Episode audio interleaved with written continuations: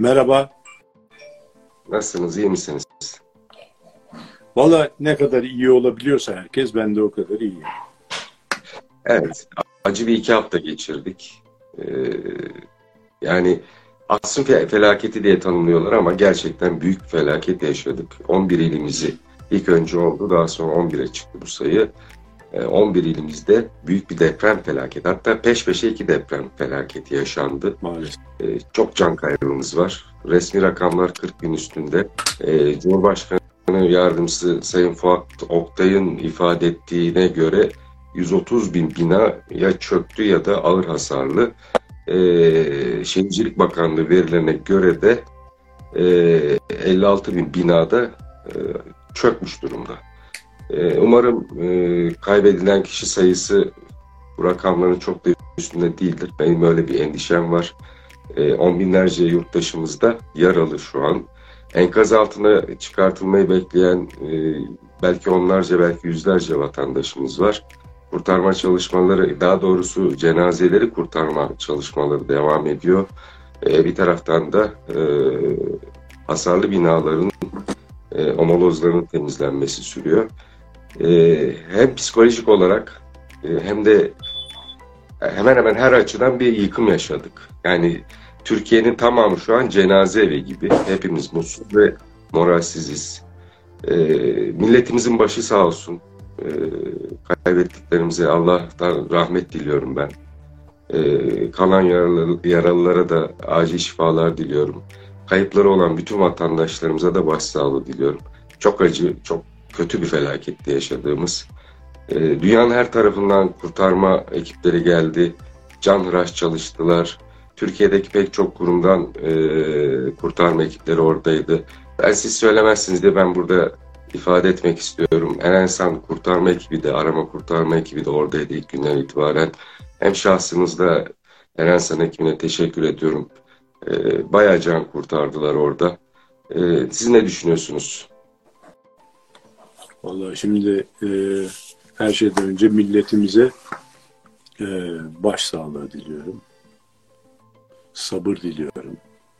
Hakikaten bu travmayı nasıl atlatacağız?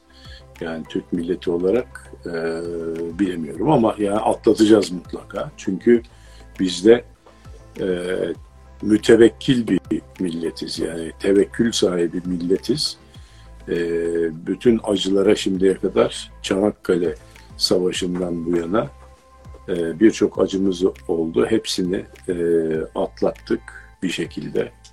Ama tabii e, birçok şey eskisi gibi olmayacak. E, olumlu tarafta eskisi gibi olmayacağını ümit ediyorum. Olumsuz tarafta da hakikaten e, ruhlarda yaşanmış olan yıkımın hiçbir zaman e, eskisi gibi e, sağlıklı bir ruha e, dönüşeceğini düşünmediğim için özellikle kesi yani milletimizin bir kesiminde bu derin bir iz, iz bırakacak mutlaka ve tarihimizde e, hakikaten bizi e, yaratanın depremle sınadığı bir e, evreyi geçirmiş olacağız. Bu hakikaten çocuklarımıza, torunlarımızın da e, bahsedeceği bir e, kara bir e, anı olacak. Şimdi bunu demişken e, yani şu, şu anda e, yapılacak işlerimiz çok. Yani önümüzdeki birkaç sene içerisinde de yapacak işlerimiz çok. Zaten çoktu her zaman. Bir de üstüne bu İstanbul'la ilgili olan e, korkulu rüyamızın e, e, nasıl karşılanacağını gelecek çünkü yani o, o da gelecek realite e, yani 6 Şubat'ta bizim kapımızı nasıl Güneydoğu'dan çaldıysa arka kapımızdan çaldıysa ön kapımız diyebileceğim İstanbul'da kapısını e, çalacak bu realite.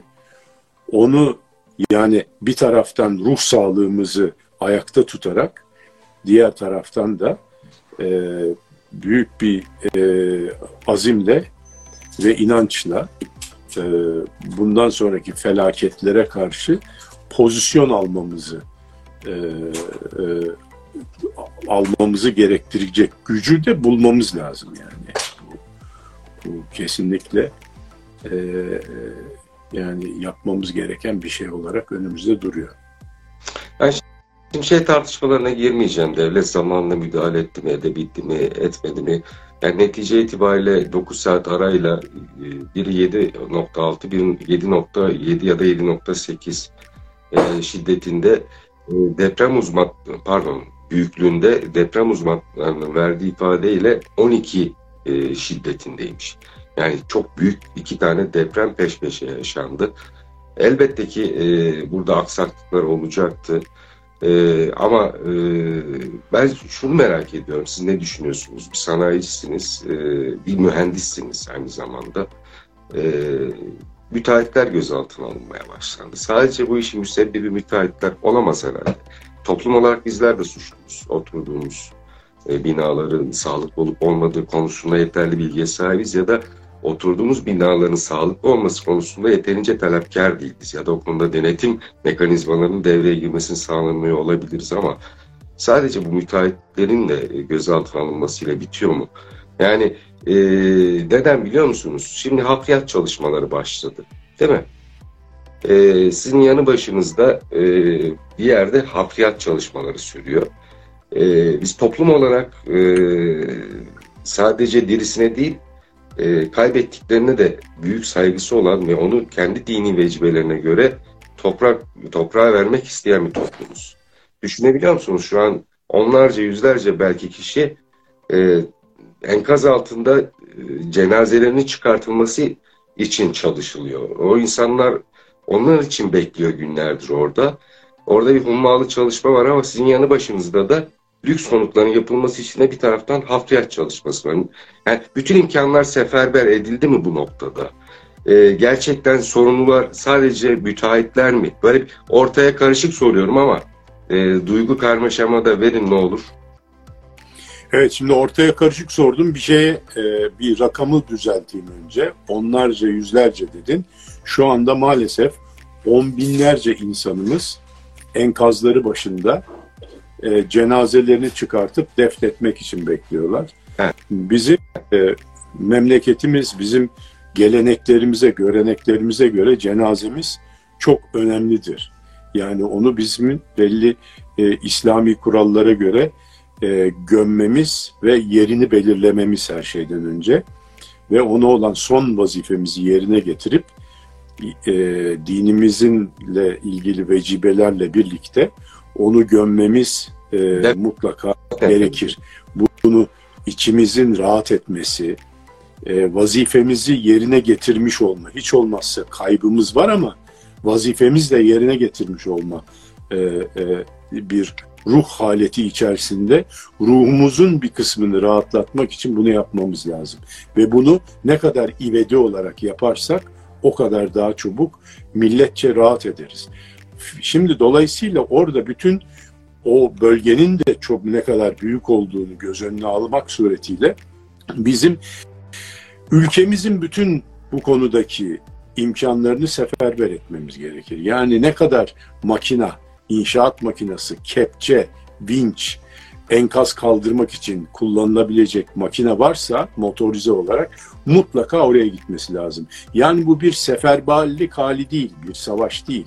Ama içinde bulunduğumuz bu çok özel durum, çok vahim durum ve yani bu kadar büyük bir iş yükünün çok kısa zamanda atılması gereği e, a, seferberlik anındaki yapılacak işler gibi seferberlikte nedir? Sivil savunma benim eğer jipim varsa benimki kayıtlıdır zaten sivil savunmada. Devlet derhal onu göreve alır. Yani şu anda ben şuna şaşırıyorum. Müteahhitler hala yani bizim mahallede var diye biliyorum şakır şakır 24 saat çalışıyorlar. Ne için çalışıyorlar? Zenginlere lüks konut yapmak için çalışıyorlar değil mi? O kepçeler iniyor, kalkıyor, hafriyat yapıyorlar, vinçler indiriyorlar, kaldırıyorlar, şeyler e, kazık çakmalar çakıyorlar. Yani bu e, hakikaten depremde ruhu e, eskitilmiş olan bir e, e, milletin karşısında alay eder gibi bu makinaların hala çalışıyor olması ve bunların burada çalışıyor olması da deprem bölgesinde olmaması hakikaten insanı kızdırıyor. Yani hakikaten bir, de, bir de orası galiba yanlış bilmiyorsam deprem toplanma bölgesi değil mi? Ben felaket evet, anlarında yani böyle. Hani onu bunu... bıraktım. Hani onu bıraktım bir kenara bıraktım. İnşaat yapılan yerde deprem to- toplanma bölgesi için ayrılmış olan yeşil alan. O yeşil alana imar çıkartıldı. Oraya lüks konut inşaatı yapılıyor. Ve bu şu anda da devam ediyor yani gözümüzün içine baka baka. Hakikaten o, o kepçelerin, vinçlerin şu, şu an e, deprem bölgesinde e, çalışıyor olması Enkaz lazım. kaldırıyor olması Enkaz lazım. Neyse olması yani bu, bu e, şey bir konu. Hakikaten bizim e, birazcık e, vicdanımıza dokunan e, ve bazı e, bazı gerilimlerimizi artıran bir konu olduğu için o konu üzerinde fazla durmayalım ama sadece bunu da söylemiş olalım. Müteahhit e, bahsinde ve devletin bu konudaki gücünü kullanması, otoritesini milletin lehine kullanması bahsinde mutlaka yapılması gereken fakat maalesef yapıldığını göremediğimiz e, bir durum. Onu da buradan arz etmek istiyorum. Şimdi ama e, toplum olarak da gerçekten büyük bir dayanışma sergiledik. Yani depremin ilk saatlerinden itibaren ciddi bir e, organize oldu. Hem toplum organize oldu, devlet de kendi elinden geldiği kadar organize oldu. Elbette ki her şey devletten beklememek lazım böyle felaket anlarında ama e, bir takım aksaklıklar da yaşandı. E, böylesi durumlarda öfkenin de dışarıya vurulması son derece normal. E, onun da sağduyuyla ve e, devletin şefkatle karşılaması lazım. E, bu noktada çok ciddi e, iletişim hataları olduğunu da gördüm ben. E, zaman zaman sizlerle de paylaştım onu. E, mevcut agresyon, agresyonları daha da arttıracak tarzda bir takım açıklamalar da geldi. E, ben de onun devlet yetkililerinin e, iç, alet ruhiyelerine vermemiz gerektiğini düşünüyorum. E, şey soracağım burada. Şimdi ilk günden itibaren şu kadar müteahhit gözaltına alındı. Bu kadar işte e, müteahhit kaçarken yakalandı gibi böyle haberler de okuduk. E, demin ben onu söylemeye çalıştım. Yani toplum olarak bir bilinçlenmeye ihtiyacımız var sizin de işaret ettiğiniz gibi. Böylesi doğal felaketler karşısında. Biz niye Japonya'nın başardığını başaramıyoruz mesela? Toplum olarak niye bu kadar bilinçli değiliz? Niye biz Önce- sağlıklı evler Önce şu müteahhitler konusuna değineyim. Bir defa müteahhitlerin hepsinin e, vicdanlı, ahlaklı, doğru, dürüst, olaylara mühendisçe yaklaşan ve insanca yaklaşan ve e, hakikaten rant peşinde koşarken ahlaki şeyler ortaya çıkarsa rantı değil de öbür tarafı veya insani değerler çıktığı zaman rant tarafını bırakıp öbür tarafa e, doğru Mesela izleyicilerimiz Ahmet Bey demiş ki biz de suçluyuz Kimseler- vatandaş olarak. kimseler olarak e, addetmek bir defa yanlış. Yani bunlar tabii ki çoğunluğu öyledir mutlaka. Ahlaklıdır, ondan sonra etiktir, e, mesleki e, prensiplere bağlıdır, insanidir. E, e, kendi e, kendi ilim alanı içerisinde yani bu ilim inşaatla ilgili inşaat mühendisliğini de şey yapıyorsa oradaki epistemolojik e, e, e, şeylere, e, umdelere uygun hareket e, ediyorsa da bir kısmı mutlaka o kadar da insani, o kadar da ahlaki davranmayabilecektir yani. Dolayısıyla devletin bunları gö- göze alıp en kötüsüne göre bütün kuralları yapması lazım. Ben biraz daha egzajere ederek anlatayım. Siz yumuşatarak söylüyorsunuz. Ee, kurallar herkes ahlaksız diye düşünülerek korunması lazım ki önüne geçilsin. Yani öyle demek istemedim ahlaksız diye değil de ama Hayır hayır. Yani Ama bu, bu bir herkes ahlaksız kuraldır. demek anlamında Bu değil. kural. Yanlış söyledim belki ama. Tabii bu bir kuraldır yani. Şimdi sen herkesin ahlaklı olduğunu düşünerek bir e, kurallar koyarsan o zaman ahlaksız olanlara e, şey çıkarmış olursun. Hakikaten bir avantaj vermiş olursun. Şimdi düşünün e, bu yani bıraksan herkes e, müteahhitler e, bildiği gibi ev yapsa serbest piyasa koşulları dersin kardeşim bu yani sen gidip evini kime hangi müteahhide verirsin? Sen seçtin müteahhidini yani iyisini seçseydin kardeşim böyle bir şey yok. Ee, devlet insanın hayatını korumak için hayatını tehlikeye atmayacak evlerde yaşaması için gerekli tedbirleri almakla mükelleftir. Tamam mı? Bunun için eline bir şey yani bunun için eline muazzam yetkiler vermiş. Kardeşim sen bu konuda kanun yapabilirsin demiş. Sen bu konuyla ilgili insanları hapse bile atabilirsin demişsin. Büyük para cezaları verebilirsin demişsin. Bu yetkileri verdikten sonra demişim ki ben sana bu yetkileri veriyorum ama senden insanlarımın yaşana, yaşayabileceği e, konforlu bir şekilde ve emniyetli bir şekilde yaşayabileceği konutların yapılması için gerekli tedbirleri al demişim. Ve bunların uygulamasını da denetle demişim. Kanunları çıkar, uygulamalarını da denetle demişim. Şimdi bununla ilgili tedbirler var, mı? Ya mesela bu vinç konusuna, vinçler, kepçeler konusuna gelecek olursam bak ben kendi sanayi şirketimden üç tane ekip yaptım. Senin söylediğin gibi derhal ikinci gün daha ikinci gün bak üçüncü gün değil ikinci gün e, Hatay bölgesinde kurtarma ekipleri olarak çalışıyorlardı. Üç ayrı ekibim tamam mı? Ben ne yaptım? O ekipler burada üretimi bıraktılar. Maaşları veriliyor ve bütün oraya giden oradaki masrafları karşılıyor. Oraya götürülmesi, getirilmesi, oradaki iaşesi ve ibadesi de e, e, temin edilmiş bir şekilde. Ben işimi gücümü bıraktım. O zaman ben buradaki müteahhitten de işini gücünü bırakıp buradaki kepçelerini bilmem nelerini oraya göndermesini beklerim. Haklı olarak. Yani benim kepçem olsa gönderirim oraya, bırakırım inşaatımı falan. Neyse yani bu hakikaten bizi çok e, rencide eden bir durum. Onu tekrar belirteyim. İkincisi bizim devletin bu iş için almış olduğu, üzerine almış olduğu yetkiyi kullanmış olduğunu görüyoruz. Yani neler?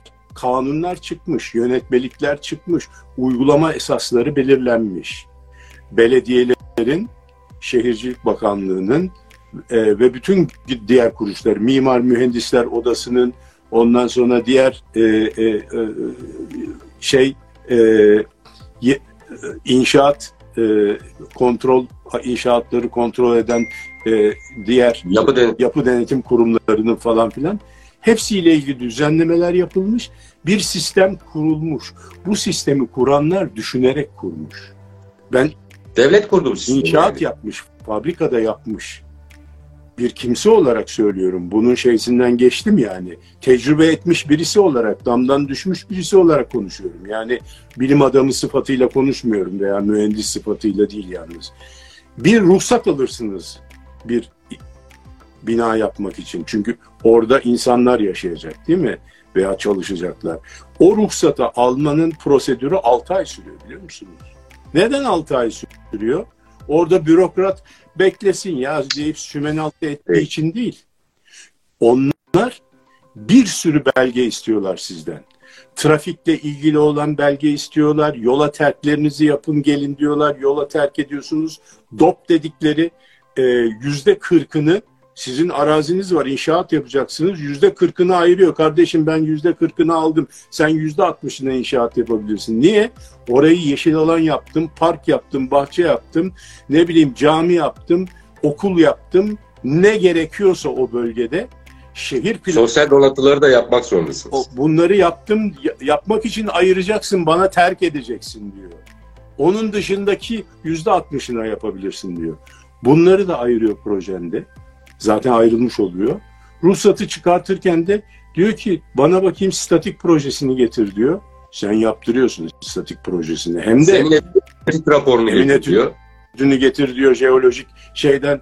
Ya 30 e, metre derine kadar şey vuruyorlar. E, yani yerine göre, arazinin durumuna göre Oraya kazık kadar e, e, e, sondaj vuruyorlar ve oradan çektikleri yani bütün katmanlarını senin inşaat yeri yapacağın yerin bütün katmanlarını ortaya çıkartıyorlar. Hem de tek noktadan değil ne kadar gerekiyorsa o kadar noktadan. 30 nokta mesela şey alıyorlar. Ondan sonra bunların analizleri geliyor. Bunların raporu yazılıyor. Statik projesi yapılıyor. Deprem yönetmeliğine göre orada o statik projesinde bütün hesapları var. Onun kaç beton olması lazım? C40 betonsa C40 beton. C25 ise C25 beton. Çelik konstrüksiyonsa çelik konstrüksiyon. Oradaki i'lerin standardı nedir? Yani MPU 50 mi, MPU 100 mi, MPU 150 mi ne kullanacaksa hepsi o statik projesinde zaten belirlenmiş. Elektrik projesi. İnsanların elektrik kaçağı olmayacak. Paratonerinden tut elektrik çarpma e, ihtimalini ortadan kaldıracak şekilde uluslararası standartlara havi bir elektrik projesi. Yangın raporu. Yangın raporu. Şimdi bunlar İSKİ mekanik projesi geliyor. Bütün su ve atık su ve kullanma suyu yani e, altyapı projesi geliyor. Dolayısıyla bütün bunların hepsi teker teker gidip belediyenin veyahut da otorite kimse, yerel otoritenin e, ilgili mütehassıs ekibi tarafından incelenerek gerekirse revize ettirilerek ki revize ediliyor. Adamlar mesela ben benim e, şeyimde kaç defa geri çevirdiler projeyi. Dediler ki ya şurası şurası burayı düzeltin. Hadi o düzeltildi. Buraya şimdi bu, bu arada fabrika binası yapıyorsunuz değil mi? Yani fabrika, Yozgat'taki fabrikadan söz ediyorsunuz. Şimdi fabrika binası yaptık, konut binası yani de, değişik e, şeyler yaptık. Ben e, evet. bu konudaki tecrübelerimden bahsediyorum. Yani bu e, dinleyen mimar, mühendis, bu işin içerisinde olan arkadaşlar varsa e, mutlaka şey yapacaklardı, teyit edeceklerdi. Dolayısıyla şunu söylemeye çalışıyorum ki bütün sistem kurulmuş gayet güzel. Hatta bütün bunlar yapıldıktan sonra tamam kardeşim diyorlar. Senin ruhsatını, inşaat yapı ruhsatının imzalanmış kaç kopya halinde geliyor. Bir sürü o yani ruhsat dediğin şey bir sayfa kağıt ama onun arasında dosya arkasında dosyalarca e, projeler ve Doküman onlar dokümanlar chat raporu istiyorlar gereken yerde. Yani dolayısıyla bütün bunları harfiyen bir tanesi eksik olsa ruhsatını alamıyorsun kardeşim. O ruhsatı aldığın zaman bu sefer yapıya başlayabilirsin. Bu sefer sana aynı zamanda bir yapı denetim şirketi atıyorlar sana. Birisi seni arıyor diyor ki merhaba diyor ben diyor şey Mustafa ben sizin diyor yapı denetim şirketinizin işte şeysiyim sahibiyim falan. Ondan sonra sizin yapınızı ben denetleneceğim şey sırasında. Yani siz seçemiyorsunuz yani yapı denetim şirketinizi. Bravo çok güzel bir nokta. Bir de sen seçemiyorsun. Ya benim amcamın oğlu çok iyi bir yapı denetim şirketi var. Bak benim yapı denetimim o olacak. Ben ihalesini ona verdim. Yok. Senin inisiyatifinde değil kardeşim. Veyahut da belediyedeki imar müdürünün kardeşi bilmem nerede şey kurmuş. Yapı denetim şirketi kurmuş. Ona verelim. Yok. Bilgisayar kendisi otomatik olarak atıyor rastgele. Havuzdan. Havuz var. Yapı denetim şirketleri havuz var. Oradan tak diye birisini çıkartıyor. Örneğin İstanbul örneğinden gidelim. Siz Şişli'de bir inşaat yapıyorsunuz. Size belki Beşiktaş'tan ya da e, Bakırköy'den bir yapı denetim şirketi atanıyor çıkabilir, yani. Çıkabilir. O havuzda kim varsa artık. Bir de uygunluk de hani belki de Ankara'dan çıkabilir hiç belli olmaz. Dolu falan olan bir takım şeyleri var yani. E, adam mesela üç tane proje aldı mı onun için dolmuş oluyor zaten. Bir daha alamıyor. Öyle kriterleri de var yani o havuzdan o zaman havuzun dışında oluyor. O seçme şeysine girmiyor. Neyse. Yani şunu söylemeye çalışıyorum. Sistem kurulmuş kardeşim. E peki ne oluyor? Neden yıkılıyor bu binalar? Ya yani bina bu sisteme göre yapılsa hiçbirisi yıkılmaz. Veyahut da belki yüzde bir, yüzde ikisi orada hani bir takım aksilikler olmuş. Yanlış yapılmış. Peki inşaat yapılırken mi denetlenmiyor? İnşaat yapılırken de denetleniyor. Çünkü yapı denetim şirketinin görevi o. Çok büyük paralar alıyorlar bu arada. Söyleyeyim yapı kre, yapı denetim şirketi metrekare başına bilmem kaç bin lira falan filan alıyor. Öyle öyle e, şeyler alıyorlar. Çünkü diyor ki kardeşim sen bu parayı al, sen adam gibi denetleyeceksin burayı diyor. Hangi evet. nelere nelere kadar denetliyor? Bir defa sana beton santralından gelen betonun bir defa numunesi geliyor. İçine çip konuyor bir tane şahit numune diye ayrılıyor. O yapı denetim şirketi onu saklamak mecburiyetinde. Senin binan daha sonra yıkılırsa bir şey olursa ne, bakalım bunun işte bilmem kaç numara kolonunda kullanılan şey neymiş, beton neymiş deyip getirin şu numuneyi deyip o daha sonra bunu kontrol etme imkanı da var. Yani bütün burasına kadar hepsi düşünülmüş. Peki ne oluyor kardeşim?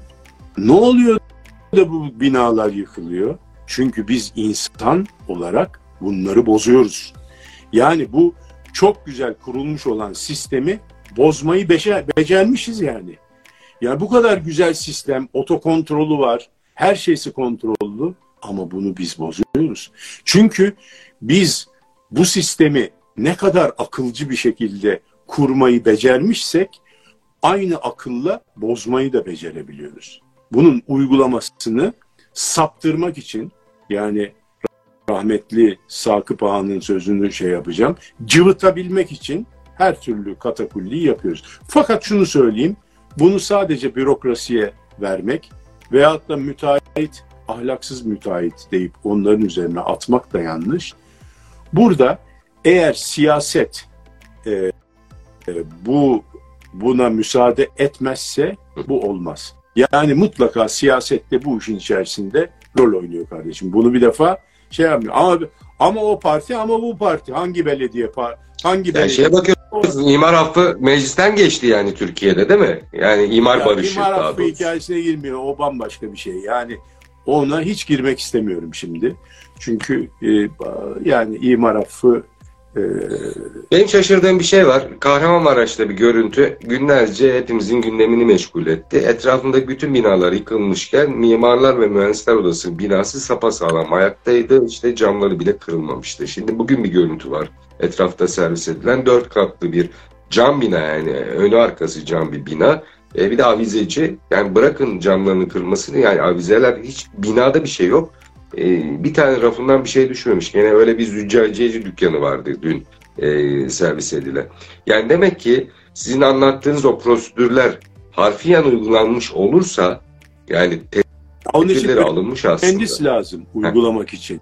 Yani işte oraya geleceğim. mühendis lazım. Bak şöyle bir şey var. İş dönüp dolaşıp bunun bir ayağı da eğitim. Heh. Yani öyle her tarafa e, üniversite açarsan herkese mühendislik diploması verirsen bu işler devam eder. Sen ne kadar iyi sistemi kurarsan kur, bu sefer bilgisizlikten, bazen yolsuzluktan, bazen bilgisizlikten. Ya senin projeni kontrol eden mühendis bu, bu işte tecrübesi yoksa, bu işi bilmiyorsa oraya imzayı attırırlar ona ya. Ama iyi bir mühendisin bozuk bir projeye imza atması mümkün değildir. Ben mühendis olduğum için biliyorum. Çünkü mühendis yani mühendislikte bir epistemolojik hani bizim şeyimizin e, hazinemizin ekonomide kopuş yaşadığımız gibi epistemolojik e, çöküş falan filan değil. Asıl epistemolojik çöküş burada var. Yani e, bilimin felsefesiyle ilgili çöküş. Bir defa dördüncü sınıfta en geç mesleki epistemoloji mutlaka öğretilmesi lazım. Yani bilimin felsefesi nedir? Mühendis olmak ne demektir? 3-5 tane denklem çözecek kadar matematik bilmek, efendim termodinamik okumuş olmak, akışkanlar mekaniğine hakim olmak yok, efendim mukavemet bilmek falan değil. Mühendis olmak demek, senin yaptığın şeylerin insan hayatıyla oynamak demek olduğunun sana azmettirilmesi ve hazmettirilmesi demek. Sen oradan bunu hazmetmiş olarak çıkacaksın kardeşim. Şunu bileceksin ki benim yaptığım bir şey insan hayatıyla e, e, alakalı. Onun için benim yaptığım iş çok kıymetli bir defa. Ben çok kıymetli bir adamım. İnsan hayatını bana emanet ediyorlar. Aynı bir doktor, nasıl insan hayatı ona emanetse bir mühendisin de belli işlerdeki mühendislerin özellikle ama her mühendis bu kafayla çıkması lazım eğitiminden. Benim yaptığım iş eninde sonunda mutlaka bir insan hayatına dokunacaktır diye bu bilinç altında gider. Doğru dürüst bir mühendis katiyen kendine ne kadar para verilirse verilsin mukavemeti bozuk olan bir binanın e, projesine imza atmaz. Hiçbir mühendis, ya da ben bak hiçbir mühendis, inşaat mühendisi şantiyede işçi beton dökerken başında bulunmayıp e, gidip şeyde gazete okumaz. mutlaka onun başında olur. Onu söyleyeceğim. Oradaki donatıyı kontrol eder. Et, etviyeleri kontrol eder. Bağlantı yerlerini, etviyelerin bağlantısının doğru yapılıp yapılmadığını kontrol eder. Malzeme, şantiyeye getirilen malzemenin efsafının projedeki malzemenin efsafına uyup uymadığını kontrol eder. Kontrol mühendisinin görevi budur zaten. Yani ve bunun insan hayatına müteallik bir şey olduğunu çok iyi bilmiş ve hazmetmiş insandır. Şimdi bu da öyle Çemişgezek'teki e, üniversitede yani hasbel kader uzaktan e, öğretimle bilmem neyle mühen, olan mühendisin yapacağı harç değildir yani. İyice o mühendisler o zavallı çocuklara mühendis olduklarını zannettiriyorlar. Onlar da bilmiyor mühendis olmadıklarını. Bravo. Zannediyorlar ki biz, biz mühendisiz. Değilsin mühendis sen. Yani o bilgiyle, o görgüyle değilsin. Sen kendini mühendis zannediyorsun. Sana attırıverirler imzayı. Ondan sonra binlerce kişinin acısını içinde hissedersin bütün hayatın boyunca. Yani bu işler neticede dönüp dolaşıp yine eğitime e, bağlı. Japon bir tane e, de, deprem uzmanı var. E, izleyicileriniz belki televizyonlarda artık birkaç gündür onu izleye izleye tanımaya başladılar. Kırık bir Türkçeyle kendisini de çok güzel ifade ediyor aslında. Onun söylediği bir şey var. Ya siz ülkenizde mühendislere, mimarlara ne kadar kolay ünvan veriyorsunuz ve onlara proje yaptırıyorsunuz dedi geçen gün Habertürk yayınında. Japonya'da biz 10 yıl meslekte e, bir fiil çalışmayan kişiye proje bile e, yaptırmıyoruz, yazdırmıyoruz dedi. Yani e, ben hemfikirim sizle o konuda. Evet. Ciddi anlamda mühendislik biliminin özellikle Türkiye'de o epistemolojik yaklaşıma sahip olması gerekiyor. Bir de şöyle bir Yani e, daha mesleki, daha anlaşılır olan mesleki etik ve epistemoloji diye dü- düzelteyim ben bunu. Mesleki etiğin şey yapması lazım bütün mühendislik fakültelerinde İstanbullular bilir. Hani Zincirlikuyu'nun kapısından geçerken herkes okur o yazıyı. Der ki her canlı bir gün ölümü tadacak diye bir yazı vardır. Aslında bütün mühendislik fakültelerinin kapısına şöyle bir şey yazmalı. İşimi doğru yapmazsam insanlar ölür. Böyle bir ifade yazıyor olsaydı belki o içselleştirme, e, Evet. o mesleki etik daha kolay bence kavranırdı. Ben mühendisliğin hiçbir dalını ayırmıyorum. Bence hepsi direkt insan hayatıyla birebir ilintili meslek çünkü mühendislik. Bu kadar önemli. Hani doktorlar için derler ya Tanrı'nın eli. Belki bu e, mühendisler de bir anlamda o Tanrı'nın elini icra ediyorlar hayatın farklı alanlarında.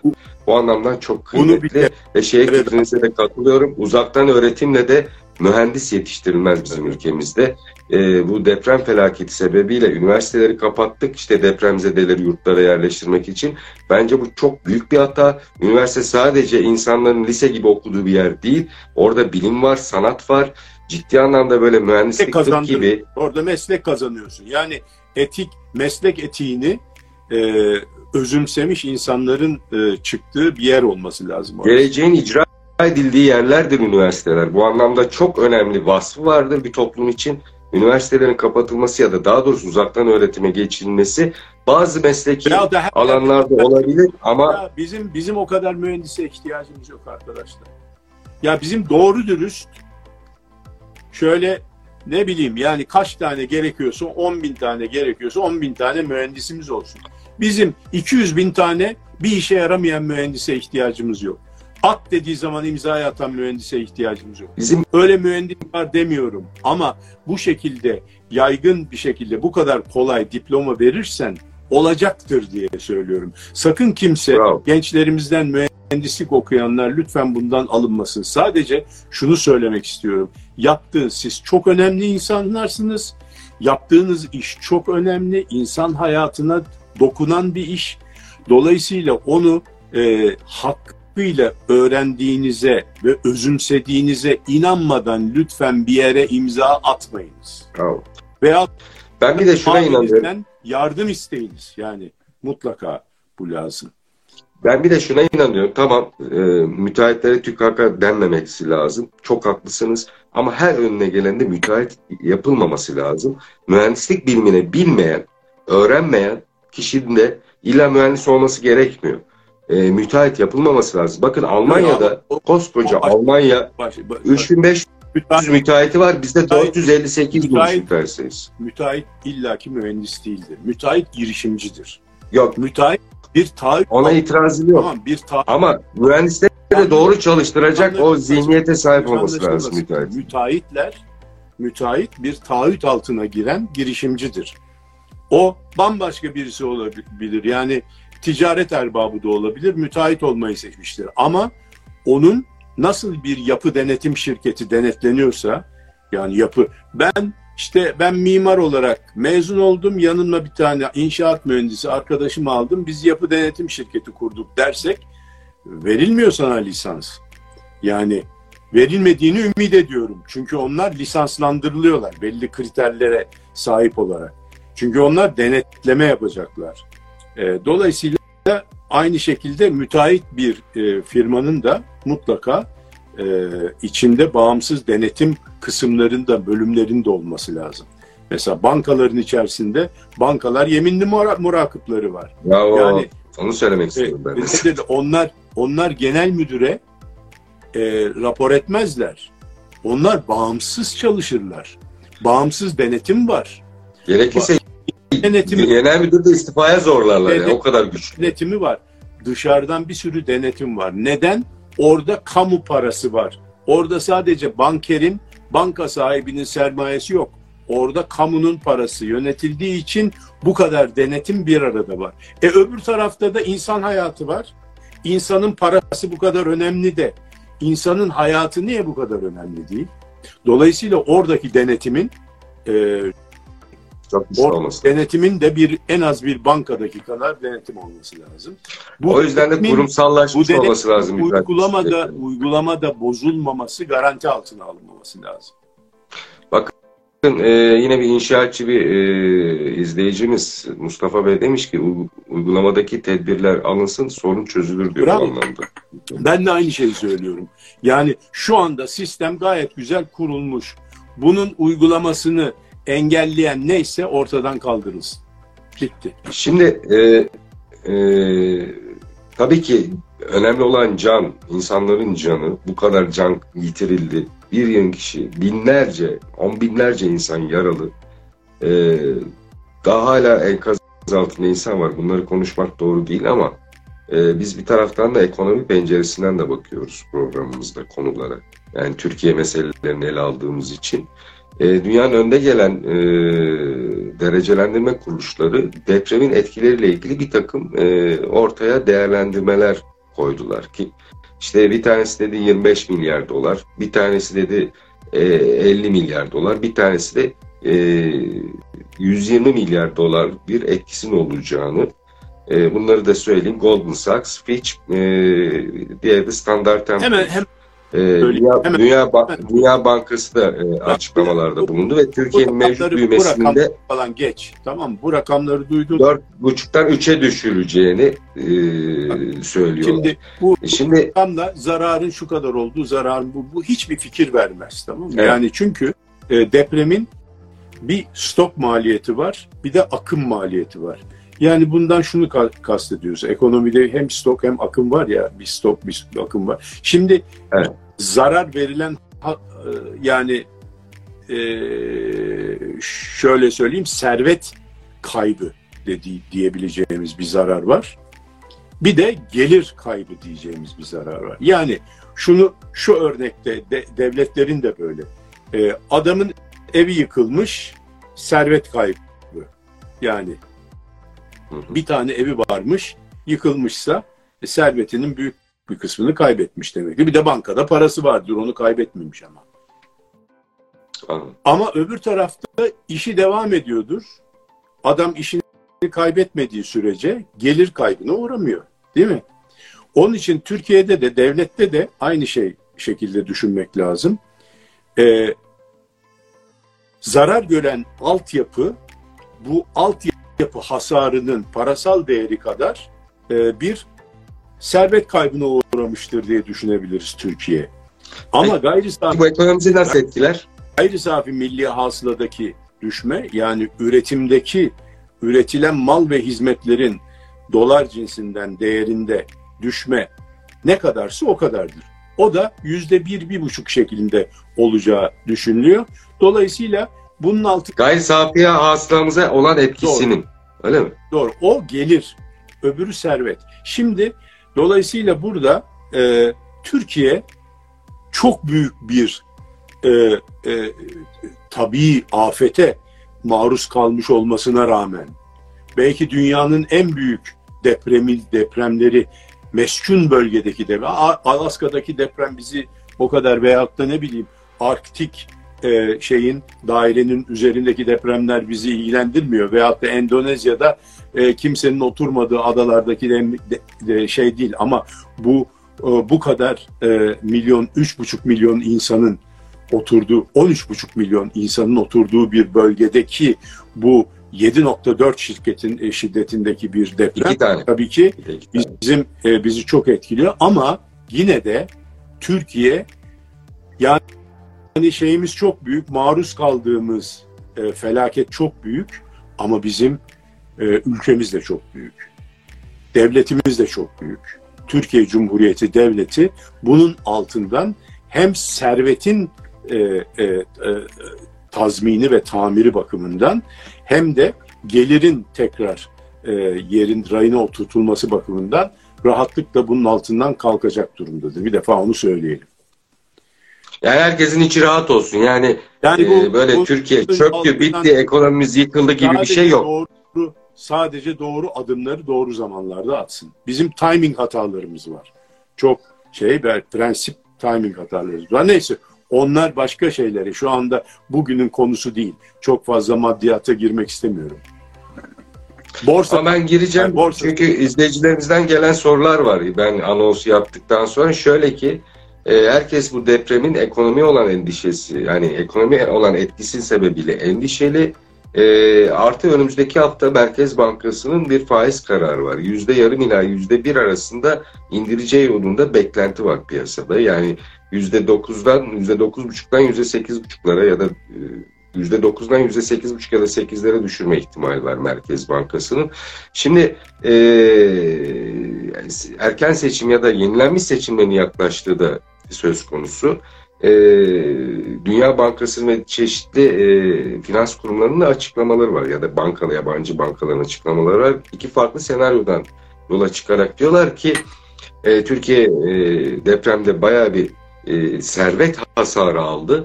Ekonomi etkisi bunun şu olacak. E, dolayısıyla da dolar işte kimi e, tahmin edenler 36'lardan söz ediyor. İşte e, AK Parti iktidarı devam ederse onlar faiz indirmeye devam edecekler. 36'ları bulur dolar diyor. E, kimisi de diyor ikinci senaryo olarak da işte AK Parti iktidarı e, iktidarını kaybeder ama her halükarda yüzde 28 lira olur dolar gibi böyle bir yılın bu gün bizim mevcut medyamıza yansımış yorumlar. Yani e, ya, sosyal medyada anladım. da değil böyle şeyler var. Anladım. Dolar ne olacak anladım. diyor bu izleyicim. Anladım. E, borsa. Şimdi borsaya geleceğim. E, borsa ile ilgili ciddi. Borsaya da geliyorum şimdi. Bak. E, şu... Borsa mesela borsayı kapatmadık. E, bu bir hataydı deprem anında. E, üç gün sonra kapatılmış. Borsada tamam hepsini hepsini birden e, söyleyeceğim. Bir defa bu şeyler e, e, şunu söyledik yani e, Fitch öyle demiş bilmem e, Moody's böyle demiş yok efendim Dünya Bankası. Standart Bunların demiş. hepsinin üstesinden Türkiye gelir. E, yalnız bu altyapı tabii ki tazmin et, ta, şey yapmak için tekrar tamir etmek için ve yeri, yerine konmak için bozulanı tabii ki belli bir bütçe e, şeysi e, harcaması olacaktır. Orada bizim parasal ihtiyaçlarımız artacak. Şimdi bizim problemimiz ne? Bunun son derece zayıf bir durumumuzda vurmuş olması. Yani bu normal bir Türkiye Cumhuriyeti doğru dürüst bir para politikası uygulanan e, ve para piyasalarının, mal piyasalarının ve e, ve iş piyasalarının hepsinin birden equilibrium'da olduğu bir yani dengede olduğu bir e, ekonomi olsaydı o zaman hiçbir sorunumuz yoktu. Ama şu anda para arzı, talebi, ondan sonra mal talebi, arzı, iş piyasalarındaki durum, enflasyon falan o kadar karma karışık bir durumda ki bu ilave bir e, şey yapı istikrar bozucu e, e, unsur olarak büyük bir e, darbe olarak ekonomimize vurmuş olması kötü. Yoksa ekonomimizin Türkiye ekonomisinin motorunu hep biz otobüs diyoruz ya. Bu otobüse bu vurduğu zaman bu otobüs bir şey olmaz aslında. Ama otobüs öyle bir durumda ki yakalandı ki otobüs mahvolmuş durumda böyle. Langır lungur gidiyor. Şoför sarhoş. Yani anlatabiliyor muyum? Diyebiliriz. Yani böyle şoför yani ne yapacağını bilmiyor. Şimdi Merkez Bankası hakkında Sarhoş demeyelim şekeri falan düşmüş diyelim. yani şekere bu düşmüş veyahut da şey araba kullanacak durumda değil. Yani bu şoförden kastım e, şeyin e, devlet kurumlarının devlet kurumlarının durumundan bahsediyorum. Merkez Bankası, hazine bilmem ne hepsi bir hercümerç içine BDDK'sı gömleğe bir yerden yanlış iliklemişler. Arkasından devamlı yanlış ilikleyerek geliyor. Borsada bunun bir üzerine e, yani tuz biber eken bir hadise. Dünyanın neresinde olursa olsun bu kadar büyük bir afetin vurduğu bir ülkede borsa çıkmaz kardeşim. Borsa çok, çok kötü düşer. Bu kötü düşüşte bir defa devletin ilgili kurumları burada kesinlikle büyük hatadır geç kaldı. Tamam mı? Borsayı kapatacak. İlk gün kapatacak bitti. Daha 4.17'de e, şey e, 4.17'de pazartesi günü deprem olmuş. O gün saat 9'da borsa açılmayacak kardeşim. Yani böyle bir şey yok. Yani e yine bir hata yaptılar geçtiğimiz hafta. O gün uyanamadılar. Ertesi sabah borsa yok. Borsa kapalı olacak yani. Şimdi ondan sonra ne yaptılar? Vay borsa düştü bilmem ne küldür. Sanki çok büyük bir şey olmuş gibi. E, e sürpriz Allah Allah borsa düştü ne biçim düştü hem de yüzde on gitti falan filan. Ya kardeşim ertesi gün sen borsayı çıkarmak için ondan sonra kapatıyorsun iki gün sonra, üç gün sonra. Sonra tekrar açarken de diyorsun ki merak etmeyin borsayı çıkaracağız. Ya böyle bir şey olabilir mi? Ya borsayı... Devlet eliyle borsa ya yükseltilir mi ya? Evet borsayı çıkarmaz ki. Ya borsa, ya borsanın tarifine bak. Borsa nedir? Serbest piyasa. Ser, borsa. Serbest piyasanın mabedidir. Anlatabiliyor muyum? Yani serbest piyasa borsada olur. En serbest olan piyasa yani arzla talebin bir araya gelerek doğru fiyat mekanizmasının oluştuğu tek yer borsadır. Tamam mı? Yani kapine kadar doğrudur oradaki oluşan fiyat. Normal. Yabancıların kaçışı da o yüzden zaten. Yani canım, doğru bulmuyorlar. İşi bilenlerin kaçışı diyelim. Yabancıların değil yani. İşi bilen kaçar tamam mı? Şimdi dolayısıyla orada tamam tamam merak etmeyin siz biz bunu şey yapacağız. Nasıl diyeceğiz? İşte bazı şirketlere bazı şirketler kendi hisselerini satın alacaklar, destekleyecekler. Ondan sonra varlık fonu, devletin fonları yani devletin ne fonları, kamu fonları, kamu fonlarını borsaya yatırarak biz borsayı ayağa kaldırıyoruz. Ya ya kardeşim yanlış üzerine yanlış. Yani kusura bakmasınlar. Yani bu herhangi bir standarda göre böyle bir şey yanlış. Kapanmaması da yanlış. Açıldıktan sonra devletin çıkarması da yanlış. Ben çıkaracağım diye bağırması da yanlış. Anlatabiliyor bu şeye benziyor canım. Yardım faaliyetlerinde devletin kendi kendine yardım etmesi gibi bir şey yani. Bu yardım gecesinde. Ya neyse o da başka bir şey de boş ver. Şimdi neticede neticede bunlar yanlış üzerine ya, yapılan yanlışlar. Düğme üzerine İzleyicimiz Necati Şensoy demiş ki Türk usulü borsacılık böyle oluyor diye diyor. Tamam da yani kardeşim o zaman borsa yapmayacaksın. Neyse yani bu zaten hani şey ayrı bir konu. Ee, şirketlerin kendi hissesini satın alması bilmem ne falan. Bu da ayrı Etik midir? Bu Amerika Birleşik Devletleri'nde, Amerikan borsalarında her zaman vardı. Treasury stock derler, hazine hissesi bu. Dev, e, şey şirket kendi hazinesinin ne hisseleri alır. Hazine hisseleri kendisi. Kendi şir, yani bu şirketler bazen o konuya girelim mi? Başlı başına bir konudur. Yani şimdi bunu da biz Amerika'da var diye biz de aldık. Ama bu tabii ki e, bazı durumlarda çok iyi. iyi olan şey, iyi niyetle e, yapılan bazı şeyler sonuçta çok büyük e, e, şeylere e, yani çok büyük zararlara ve yanlış işlere sebebiyet verir. Bu da onlardan bir tanesi.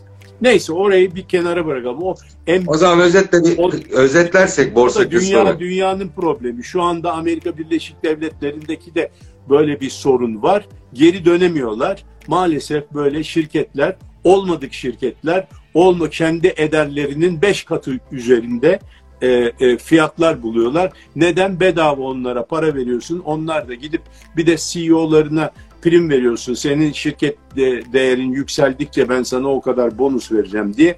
Onlar da kredi alıp alıp kendi hisselerini alıp yükseltiyorlar falan filan. O da o da e, şey Batı borsalarının bir problemi diyelim. Neyse. O zaman izleyicimizin sorusunu kısaca cevaplayalım. Kısa vade veya orta vadede ya da e, seçime kadar borsada Borsa, nasıl bir ben rüzgar şunu- beklesin? Şunu söylüyoruz kardeşim. Yani devlet destek atar, bir iki gün çıkar, ona denk gelirsin, alırsın, para kazanırsın. Yani hani bir günlük, iki günlük falan filan. Ama genelde ha borsa çok düşük değerli şu anda hisseler ha, acayip ucuz banka hisseleri yerlerde sürünüyor falan filan. Alırsın atarsın 6 ay beklersin bir sene beklersin ayrı dava. Ama şu anda yani bu kadar büyük bir felakete düçar olmuş bir ülkede normal koşullarda ha, ama devlet devlet bütçesini de şey yapar başka kanallardan da alır. Yani devlet bugün şey yapmıyor mu? Ee, Özel bankalar aracılığıyla döviz piyasasına müdahale etmiyor mu? Aynı şekilde borsaya da müdahale ediyor. İkisi de Döviz, dövizdeki beklentiniz nedir? Ya dövizde hiçbir beklentim olamaz. Tabii ki yukarı bekliyorum. Döviz mutlaka patlaması lazım normalde. Patlayacak. Sadece dayanma sorunu. Daha ne kadar paranın e, kontrolünü, e, regülasyonla kontrolünü eline geçirecek devlet ona bağlı. Yani e, önce diyor ki şu şunları da ben kontrol edeceğim. Onlarla da bir miktar e, gidiyor. Bunları da ben kontrol edeceğim. Şimdi ihracat paralarını kontrol edeceğim. Yok mevduatları kontrol edeceğim, döviz mevduatlarını. Şuraya teşvik vereceğim. Bunu e, dövize endeksleyeceğim. KKM yapacağım. Dolayısıyla gittikçe daha fazla bir dövize olan kıskacı artırıyor. En sonunda hiçbirisi yetmeyecek. O zaman döviz patlayacak. Başka çare yok. Yani bunun başka çaresi yok ama bunun zamanını bilene aşk olsun tabii. Ben şöyle diyeyim, üç vakitte bu olacak yani. Hani falcılar öyle der ya, üç vakitte diyorum ben de. Şimdi e, deprem sebebiyle dünyanın her yerinden liderler Sayın Cumhurbaşkanımızı aradı. Kimileri geldi burada ziyaret ettiler. Dünyanın her yerinden hem yardım geldi e, hem de e, ziyaretler oldu ülkemize. Yani Yunanistan'da çok güzel bir bahar yaşamaya başladık. Mesela iki halk ne kadar birbiriyle aynıymış onu gördük. Bunu tespit ettik. Ermenistan'la keza öyle. E, bu arada Stoltenberg geldi Türkiye'ye. NATO Genel Sekreteri. Hem ziyaret hem ticaret yaptı bence. Ben bu konuda görüşünüzü almak istiyorum izin verirseniz.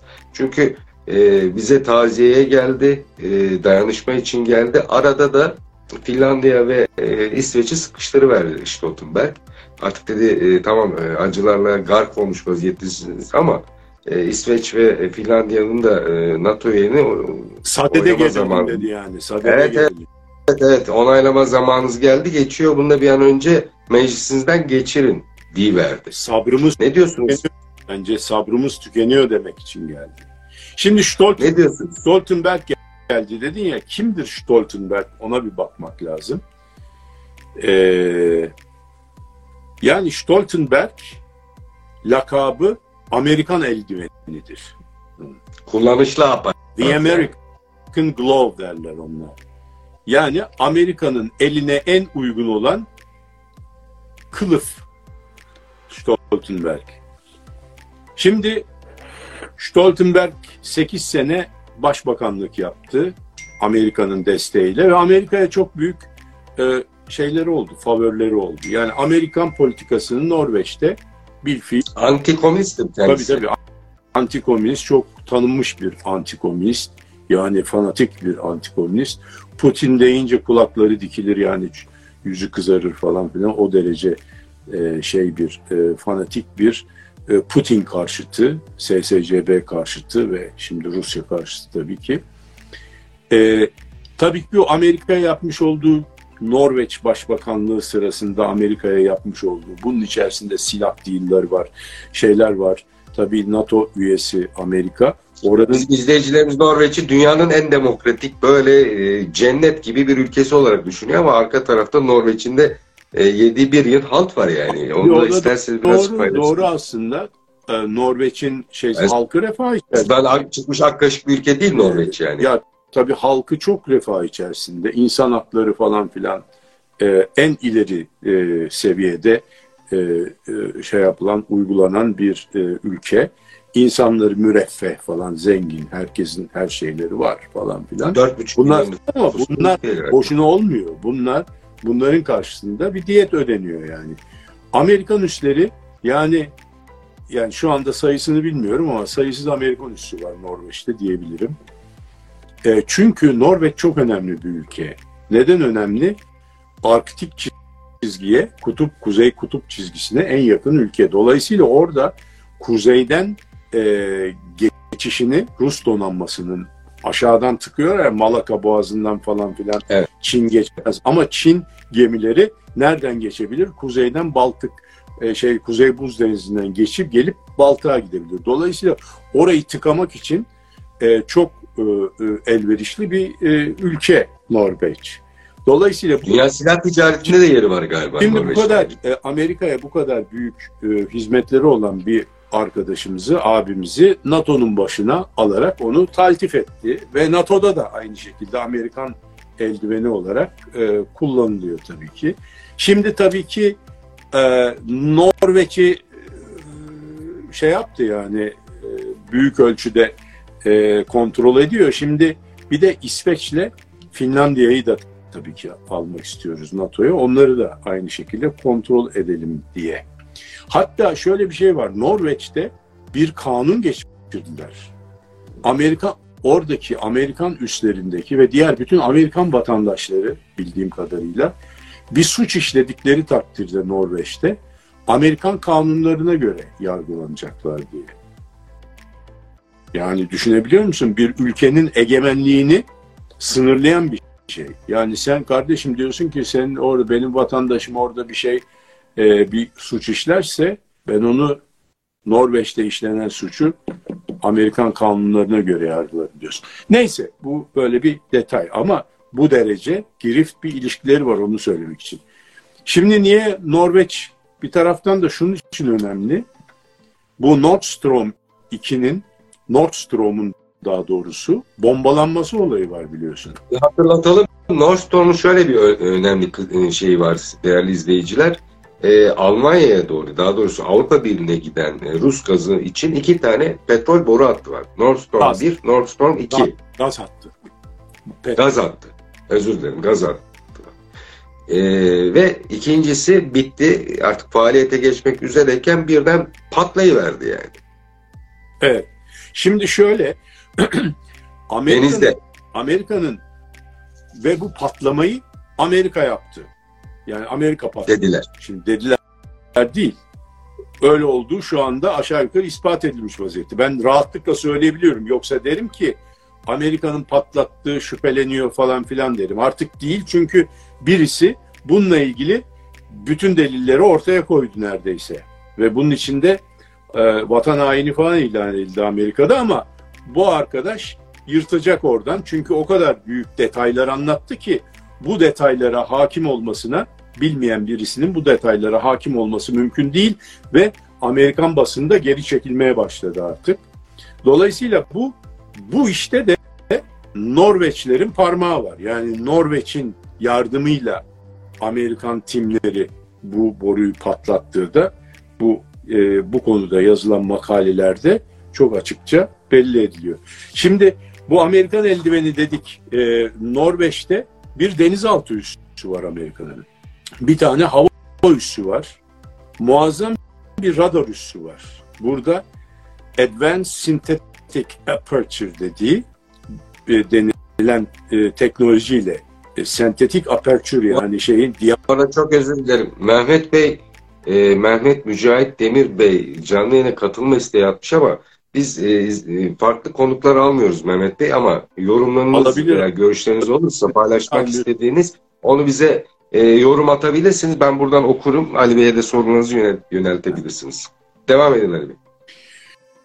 Peki e, yani e, Norveç'te Amerikan varlığı e, yani Kola Yarımadası'ndaki Rus nükleer üssünü gözetliyor Amerikan radarları. Orada çok gelişmiş yani Advanced Synthetic Aperture e, teknolojisine sahip. Yani sentetik diyafram kullanan radarlar.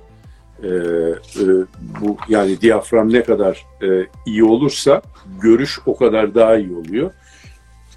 Bunlar e, Amerika şey Rusya'nın nükleer güçlerini e, ve uzun e, şeyli uzun menzilli nükleer güçlerini oradan takip ediyor. Ayrıca hava üssü var.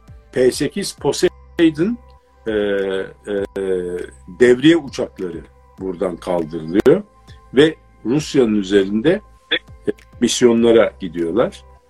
E, dolayısıyla bu kadar efektif bir e, şeyde durumda Norveç ve e, bu Seymour Hirsch denen bir e, bağımsız gazetecilik e, mabedi olan bir arkadaşımız, gazeteci. Bu çok meşhur birisi. Çünkü evet, Batı yani, basında çok meşhur bir arkadaş. Evet, evet. Sen tanırsın şeyde e, çünkü e, sizin gazeteci arkadaşınız. Evet. E, şimdi bu arkadaş ilk önce e, 1969'da e, Maylay katliamı vardır meşhur e, Vietnam Savaşı'nda.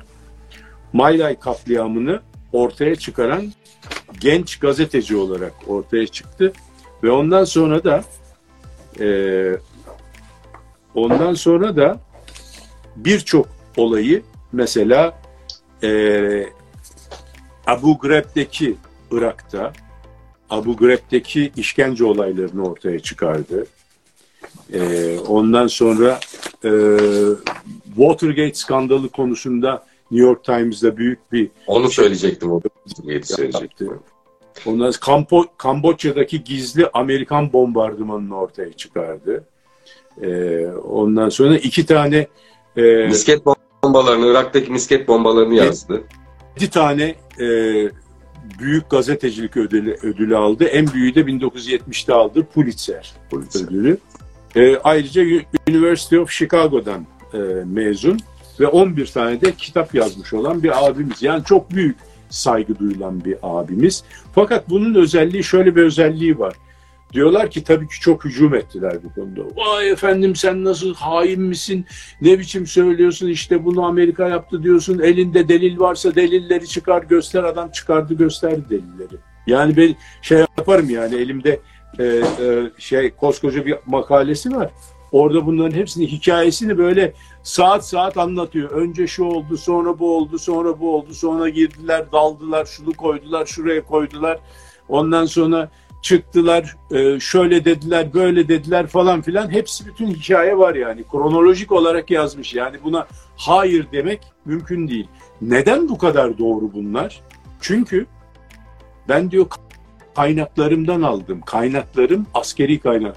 O zaman askeri kaynaklarsa kaynaklarını çıkar. Kaynaksız haber olmaz bilmem ne diyorlar. Yo diyor.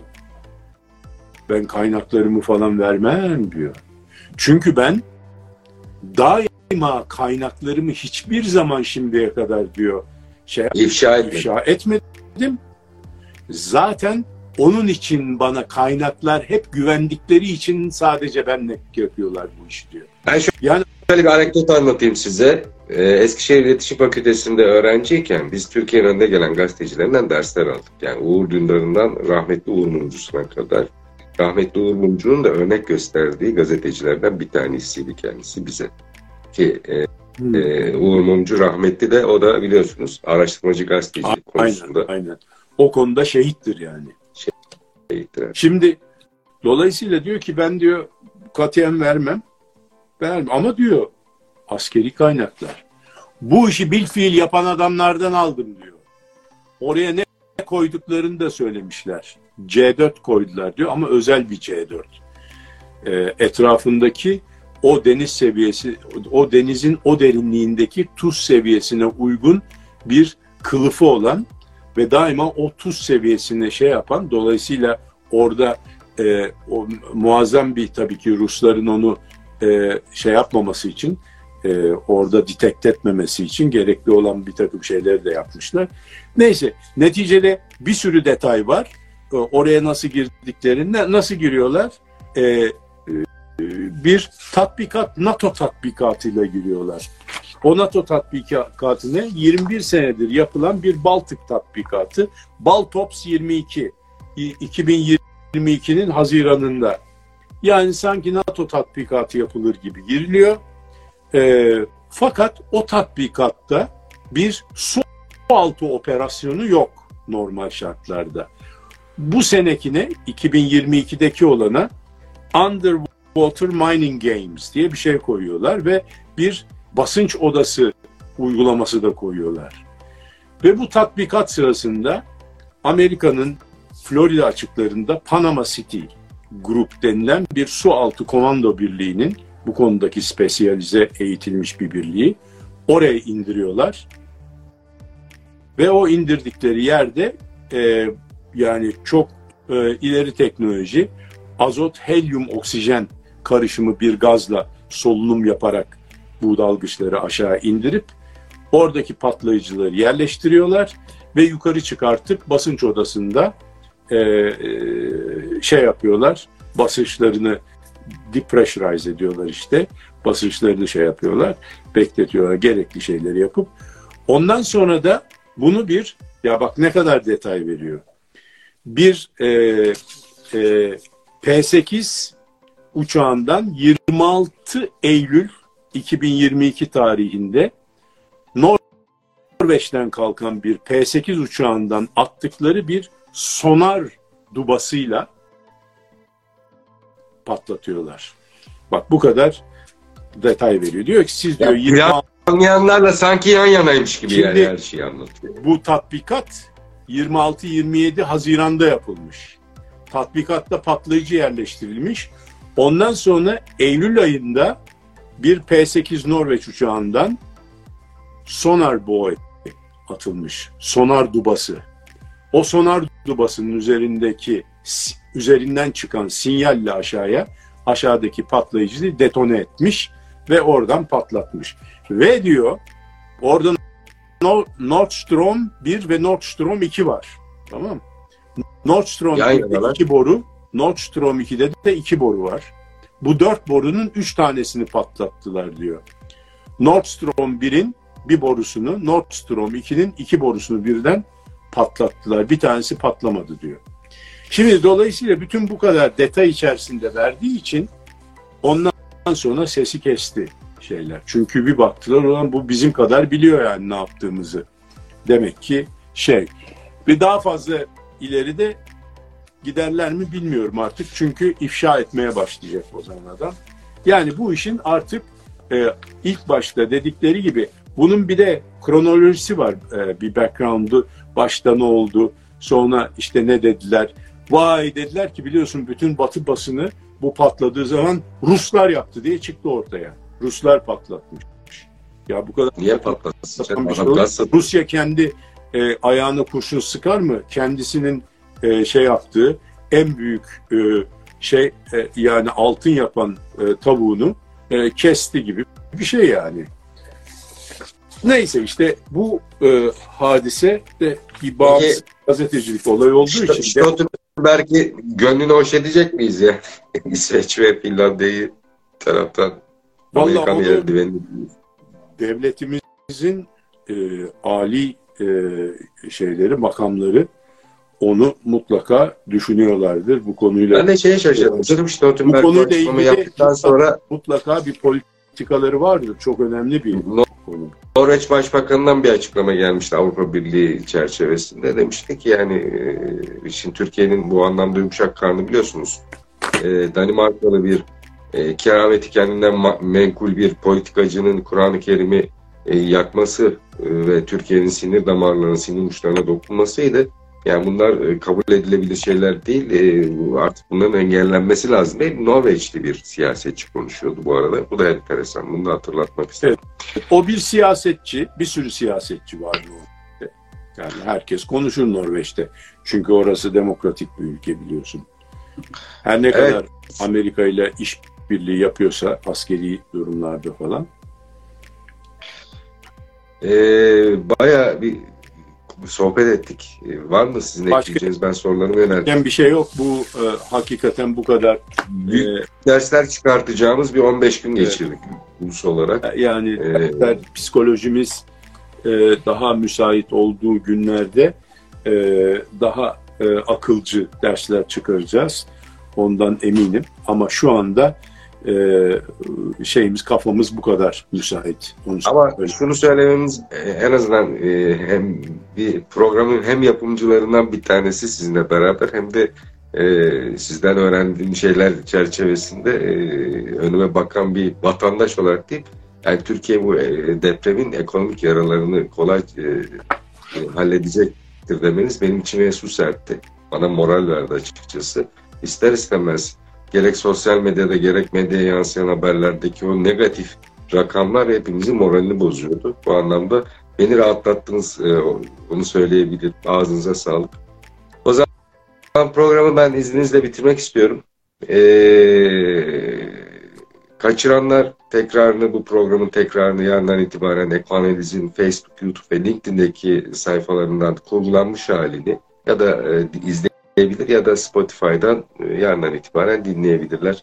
Herkese huzurlu, mutlu, sağlıklı, e, güzel bir hafta diliyorum. Moralimizin artık inşallah yavaş yavaş yerine gelmeye başladığı bir hafta olur. Ali Bey size de iyi haftalar diliyorum. Hoşçakalın. Hoşçakalın. Türkiye bu işin altından kalkacak.